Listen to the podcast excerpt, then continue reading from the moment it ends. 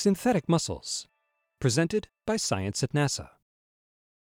Muscles are a miracle of nature. They convert energy into motion more efficiently than any gasoline engine or electric motor. They're extremely resilient and even heal themselves. Instead of degrading with use, our muscles become stronger the more we work them. Researchers have long sought a way to recreate that miracle in prosthetics. So far, no one has succeeded. But Lenore Rasmussen, principal investigator for the U.S. National Lab sponsored synthetic muscle investigation on the International Space Station, is getting closer.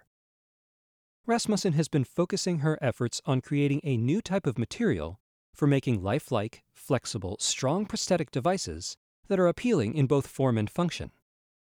Her quest has led her to a class of smart materials called electroactive polymers.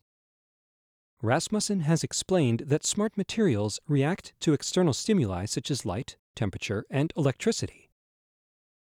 Like real muscles, electroactive polymers react to electricity, bending in response to an electrical impulse, while real muscles contract. She wanted to find a material that would contract and also expand to affect movement. To develop it, she took any possible candidate and zapped it.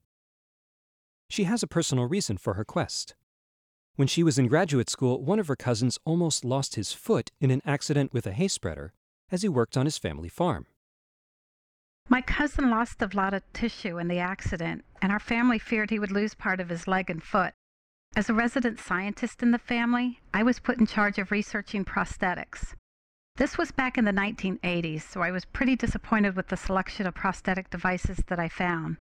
The ones that looked more lifelike moved awkwardly, and those that moved well looked artificial. Even with the robotic arms of today, this is still true. I want the best of both worlds for people who have lost limbs, so I've been working to create a material that both looks natural and moves naturally. As it turned out, her cousin's foot and leg were saved, no prosthetics required, but the whole experience resonated with her deeply.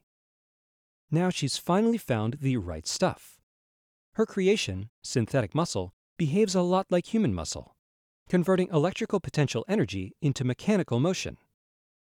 Synthetic muscle contracts in response to electricity, and by flipping the electric polarity applied, making the positive negative and negative positive, I can also get expansion, which human muscles can't do. The result is this material can bend, stretch, and contract or expand in any direction. What does all this have to do with space travel? The synthetic muscle she has created could also be used to create humanoid robots that can go where people can't or don't want to go.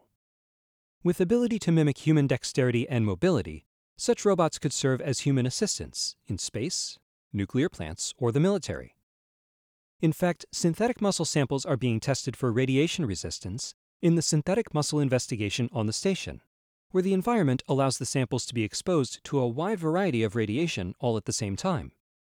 Variations of the material, with different additives and coatings, were sent to the space station and attached to lesser protected areas of its interior in April.